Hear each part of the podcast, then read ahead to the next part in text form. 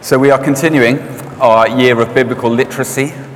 Um, this is sort of episode two of series one uh, under the banner of It Is Written. Last week, we asked the question, What is? Um, I'm not holding it in my hand. What is this mini library that we hold in our hands? Our basic conclusion was, It is an ancient text. Next week, we'll be getting down and dusty with the scrolls and the manuscripts, um, if you like that sort of thing. This week, um, we're asking the basic question how do we come to receive this ancient text as an authority in our lives? In what sense is this God's word? And to begin, we need to start with a bit of MC Escher. Any Escher fans out there? One, good. Um, this, understandably, is titled Drawing Hands. Now, you may not, um, this may be a surprise to you, but sometimes I can be, uh, or have known, been known to be a little bit pretentious in my sort of attempts to try and be quirky and cool and, and edgy and stuff like that. As a student in, um, uh, in my hall of residence room, I had this very picture blue tacked, along with a load of. He does all those um, like never ending staircases and the waterfalls, all of those sort of visual paradoxes. Anyway, this one's called Drawing Hands. And the question is which hand is drawing the other hand? Is this hand drawing that hand, or is that hand drawing that hand? And the answer is, of course, yeah, both. In the Judeo Christian Orthodox tradition, the, the, Orthodox conviction within our tradition has been, um, when it comes to the Bible, and the questions of where does it come from. The, the Orthodox conviction has been um, that it is the word of God, but it's also a very human word. And in those questions of, is this, you know, who wrote the Bible? Did God write the Bible or did, did, did people write the Bible? The answer is, yeah, both. The thing is, many of us often function, in the church at least, if we've sort of grown up in the church or been sort of adopted into this family, um, we often function as though one of the hands is a bit covered over. And we, and we kind of operate with the, the thought that this, this is, you know, very simple answer. What is this? Oh, this is the Word of God. Who wrote the Bible? God wrote it. Case closed. End of the story.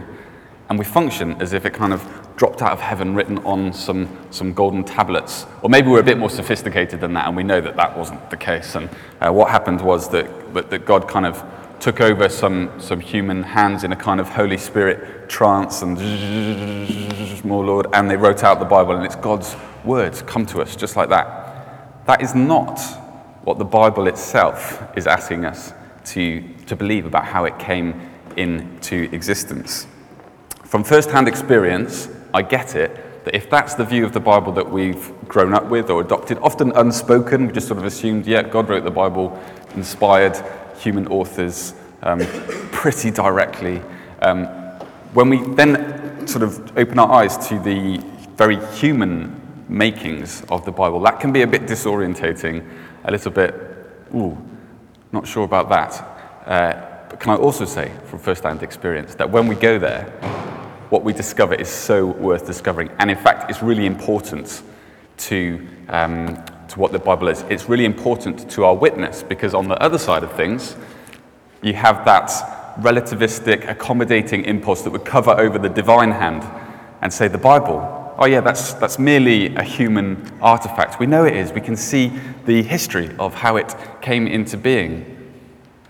And yes, it might contain some um, some human wisdom. It might contain actually a, a, valuable, important record of, of how people a long time ago in another sort of place encountered something of the divine. But other than that, that rich human wisdom, there's no way in which we want to have this book as some sort of divine authority over our lives, that we'd shape our lives around it. In fact, anyone who thinks that, that God wrote the Bible, they need to open their eyes and and be free from all of those rules and regulations. That's just the church or, or whoever making some sort of power grab, seeking to control their lives. You need to open your eyes and be free from all of that stuff. You know that one? The Bible does not ask us to close our eyes to its human origins.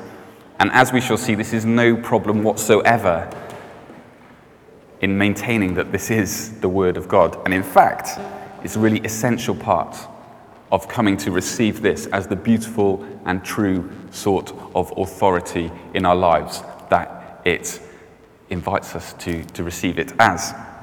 So, the first mention of the writing of the Bible in the Bible is where? It's actually in our reading for today, Exodus chapter 17. Turn to it if you will. It's that um, extraordinary story of the Amalekites. They come and they attack the Israelites, and then you've got Moses up on the hill, um, and he, he gets his arms up in this sort of sign of dependence on God, calling on heaven to, to help them. And as he has his hands raised, the Israelites are winning um, this battle. And as he gets tired and his arms begin to droop, uh, the Amalekites start winning. And so the other dudes are holding up Moses' hands, and, um, and the Israelites win. And you've got this vivid picture of their utter dependence on God as he saves and he delivers his people. And then gets to verse 14. And off the back of all of that extraordinary action, God gives that nudge to Moses and he says, Write this on a scroll to be remembered. What's the this that's being written down on the scroll there? It's the record of what just happened, this breathtaking moment of God saving and delivering his people. That is something to be remembered.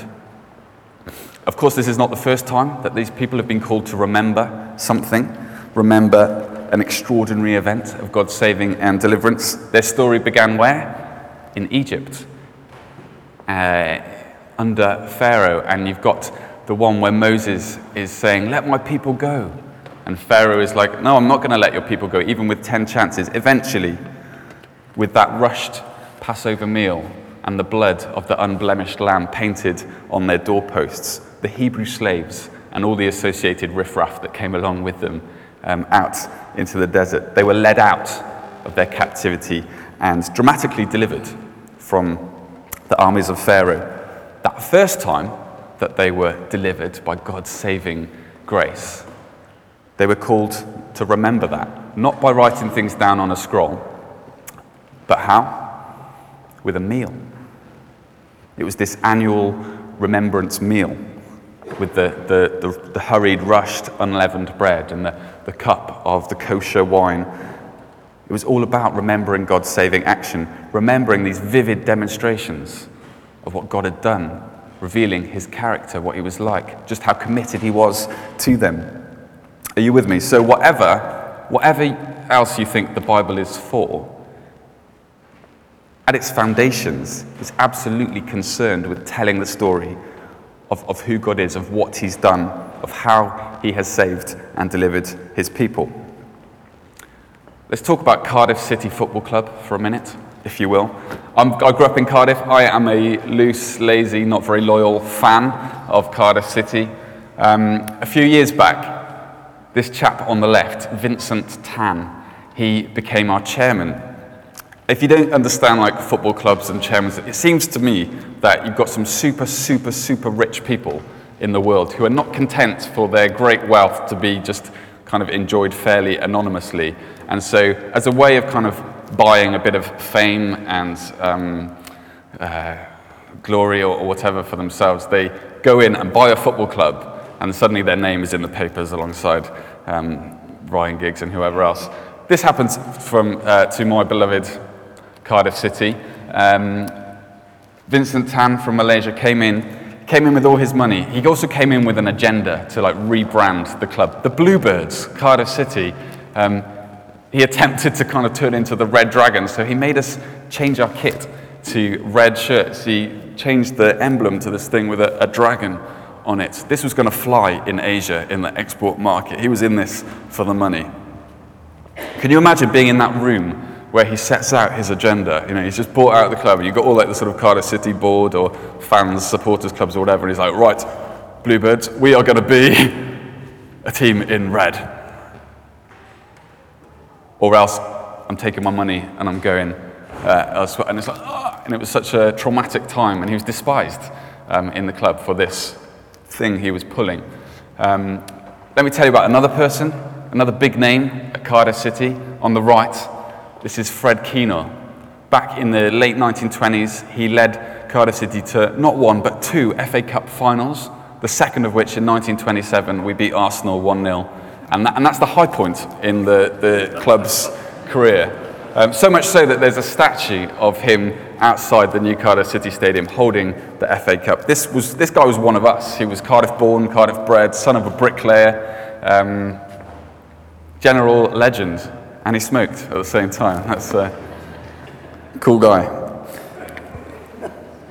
Now, imagine, this, what I'm telling you this, imagine um, off the back of, of all that he'd done in the late 20s, it gets to about 1930, Fred's retiring, and he, and he has this vision, and he sits down with all the powers that be at Cardiff City, and he says, Look, how about, let's just think forward, how about if the humble bluebirds actually, off the back of our success now, gave birth to the red dragons? Imagine we, we changed our, our club, we expanded our vision. We were going to, you know, the, the whole dynamic in that room would have been entirely different because this was Fred Keenor telling us about this opportunity, this invitation to, oh, dreaming about being the Red Dragons or whatever. Silly example because that never happened, but what I'm trying to get at is the difference in power dynamics between a dictatorship, effectively, and some sort of relationship wrought in sacrifice and um, action and, um, and what's, what's happened and leadership and what's, what's, what's been won there. The, the, it's a very, you know, essentially we're talking about the same thing, changing a blue shirt to a red shirt. But the whole, it's, a very different thing as well. This isn't like the hard imposition of better do this or else. Actually, um, we're talking about a different sort of authority that, that Fred Keenor uh, would have carried had he had that crazy idea to turn blue shirts to red. Keep that in mind as we come on to the second mention of the writing of the Bible in the Bible, which is where? Exodus 24 just seven chapters later. What has happened in the meantime is that the Israelites have um, they've made it to Mount Sinai, or Horeb, as it's sometimes called in other parts of the Old Testament. And, and there, God has revealed himself to all, uh, all the people with the thunder and the smoke. And he's calling them to be something different, to be um, a contrasting community, a contrasting culture to um, everything else that is, is around. Um, he says in, in chapter 19 that they're to be God's treasured possession, a kingdom of priests and a holy nation. Priest is all about going between, uh, being this, this go between sort of people, giving reflection on the face of the earth to who God is. Recovering something of that Genesis 1:26 vocation from last week to, to uh, carry God's image um, so, in chapter 19, everyone's up for it. They say, Yep, all the Lord has spoken, we will do. And so, in chapter 20, God starts to spell out what it means for them to be this, this priestly people, this, this holy nation, uh, this contrasting community. It starts with the Ten Commandments, uh, just to ease them into it, because then this is quickly followed by loads of uh, rules and regulations, just spelling out exactly what this means. Eventually, in chapter 24, Verse 3, we read this And when Moses went and told all the people all the Lord's words and laws, they responded with one voice Everything the Lord has said, we will do. Which is ironic because uh, if you, as we will get to in the story, um, they don't quite live up to their aspirations in that moment. Uh, but verse 4 Moses then wrote down everything the Lord had said. So, this is it. This is the second mention of the writing of the Bible in the Bible. What's he writing down here? It's the terms of the covenant. You scan down to verse 7 and you see that this, this book of the covenant is emerging there. It's the instructions of who they are to be, how they are to live. Um, we're not all that familiar with the word covenant today. Um, more familiar with contract Covenant and contract are very different things. It's not about um, some legal thing that, in which we can demand our rights against. Um, actually, it's more about promising to, to give yourself. We still have the word, uh, we use it for marriage, don't we? A covenant of marriage. That's a better picture of, of what this is. These are not the, the Ten Commandments and, and all the, the rules, the, the book of the covenant there is not dropped out of heaven on some golden tablets uh, which you must obey, or else. Or else you're going to go to the bad place when you die. Sometimes that's the picture, kind of pop culture picture of the rules and stuff in the Bible. This is God's word. Poof, he says you've got to do this or else. It's not some ugly power grab. It's not some forceful imposition of, of some like hard, brutal authority out of the blue and into the red as it was in Cardiff City. This is no Vincent Tan moment going on here. This is an invitation to covenant, to a promised way of life that's demanding, that's costly, sacrificial to be sure. But it's an invitation, do you see, that's been wrought in compassionate, loving, delivering action. Beware of anyone who claims to have received the word of God and is just asking you to close your eyes and have faith and believe it. Don't believe them. They're trying to grab control of you, and they probably just want your money, you know? This is an invitation to have your eyes open, to see what God has done in His saving mercy, and then to live in appropriate response. Do you see how different uh, that is? It's not about having blind faith, it's about having your eyes open to what God has done, and therefore, in light of that, to consider this invitation to a demanding, costly way of life uh, that He calls us to. So, firstly, this book is about remembering, telling the story of God saving and delivering a people, and then, in light of that saving grace, it's about this invitation to respond and walk with Him into the sort of life uh, that we were made for. It's not because God has said so and therefore we must fall in line or else. It's because God has done so. And in light of that, why would we want to do anything else? It's not because God just says so and therefore we've got to fall in line or else. It's because God has done so, shown himself to be so, and therefore, in that light, why would we want anything else than what he is beautifully inviting us into? Okay, so who wrote? Who wrote this? The unavoidable fact when it comes to the Old Testament is that we don't really know who wrote it. So you take a look at the first, um, go back to our bookshelf from last week. Um, we've got the Old Testament up as far as the um, little Jesus crucifix on the shelf there. Um, the first five books, traditionally, tradition has sort of ascribed them to Moses, but there's no way that, that he could have written um, all of the first five books of the Bible. If you look in Genesis 36, um, go to the next slide. I think I've written this out for us. Genesis 36, you've got this reference. It's giving this, we're going to be there on Tuesday actually, so you can look out for it on Tuesday if you're following the daily readings. You've got this fun, like, genealogy list of the Esau's um, descendants, I think. Is it? Yes, and, and it's talking about the kings who reigned in the land of Edom. And then it says, this was before any king reigned over the Israelites. That's all happening like kings over Israelites is 200 years or so after uh, Moses. So who wrote that little reference there? And I really hope Moses didn't write Numbers um, 12, verse 3, it is. Now, Moses was very humble more so than any, all of the people on the face of the earth. And then there's the account of Moses' death in Deuteronomy 34. Did he write that? You know, clearly there is more, more going on than just ascribing all of the first five books to Moses. Um, similarly, the prophets, that next chunk, um, they wrote through scribes, and, um, and it seems you've got these prophetic preacher dudes um, who, who their, their scribes and their followers recorded just some of their, their you know, perhaps lifelong ministries. Um, and, and it seems that they've added to some of this um, tradition to, to let it to speak into subsequent situations. Remember the happy ending to the book of Amos that looks like it's been uh, bolted on. Um, there's this sort of fluid uh, tradition um, within the Old Testament. The book of Proverbs is really interesting um, if you read through it, and, and it, it, doesn't hide this at all. It, you've got all these different ascriptions um, going through. So at the beginning, these are the Proverbs of Solomon, the son of David, the king of Israel. Yeah, we know who wrote Proverbs, that's Solomon. And then 24, 23, and these also are the sayings of the wise. 25, verse 1. Now, these are more Proverbs of Solomon, that were copied by the men of Hezekiah. Hezekiah is centuries after Solomon. And then, mysteriously, chapter 30 of Proverbs, these are the sayings of Agur, son of Jakeh. We have no idea who that is. And then 31, the words of King Lemuel that his mother taught him.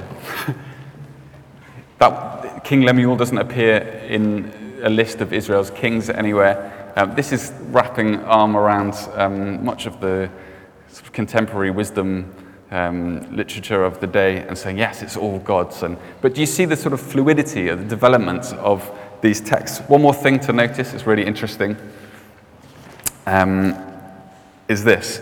Go to the next slide. When you look, so you've got these three chunks in the three sort of compartments of the Old Testament. When you look at the uh, last verses and the first verses of each of these sections, you notice this. At the end, so at the end of Deuteronomy 34, at the end of the Torah, the, the law, it says this um, Since then, no prophet has arisen in Israel uh, like Moses. Uh, it's like since the time of Moses, there hasn't been another, another one like Moses. Um, uh, and then, then the, the prophets, straight after that, start. This book of the law, i.e., the, the Torah, shall not depart from your mouth, but meditate on it day and night. The last verse of the prophet, the last verses, um, it says this Remember the law of my servant Moses. Behold, I will send you Elijah the prophet. And then the first verse in the, the section or the writings at the beginning of Psalm 1 Blessed is the man whose delight is in the law of the Lord, who meditates on it day and night. You see how it's sort of hanging together? This is called editing, when the way that all of these writings have been collected together and arranged such that it all hangs together to tell the story of what God has done. And clearly, as this story has been put together and shaped and collected, clearly there is this expectation, this hope, perhaps increasingly a desperate hope under the Roman um, oppression, this desperate hope that God was not finished with them yet. That actually, this covenant that they'd been attempting to walk in, failing to walk in, actually, this covenant was still live. That, that the one promised, the, another one like Moses that was promised, actually was still to arrive. That the need for another Elijah was still there. And so the people, they watched and they waited as they held their Tanakh, their Old Testament, as they read of who God is and what He's done. And they prayed for another move of God. And then into that scene, into that story, Jesus is born. And this is the one, Luke 24, who claims all of this story, the story of, of who God is, of what He's done, actually points to me. These scriptures are fulfilled in me. And this couldn't have been more obvious than when, um, at that Passover, that last Passover meal, he took the bread and he said, This is my body. And he took the wine and he said, This is my blood of the new covenant for the forgiveness of sins. What he's saying is, you know that one about Pharaoh? You know that one about your deliverance out of Egypt? Well, actually, there's an even deeper enemy here than your pharaohs or your Caesars. And it's more sinister and it's more foreign. It's this personal, mysterious reality that is evil, that traps, that dehumanizes, that, that brings us down, that corrupts things, that causes us to do insane things. That's the enemy, he's saying. But in me, says Jesus, there is forgiveness of sins. Because he believes that he's about to take into himself the entire train wreck of human history. All the sin, the havoc, the death and destruction, all the stuff that we have all participated in. He says that's not going to have the last word. Because there is a more glorious and far reaching liberation that's coming. He's talking about a new exodus, a new covenant. And we participate in this new freedom, this new purpose. How? by receiving a meal.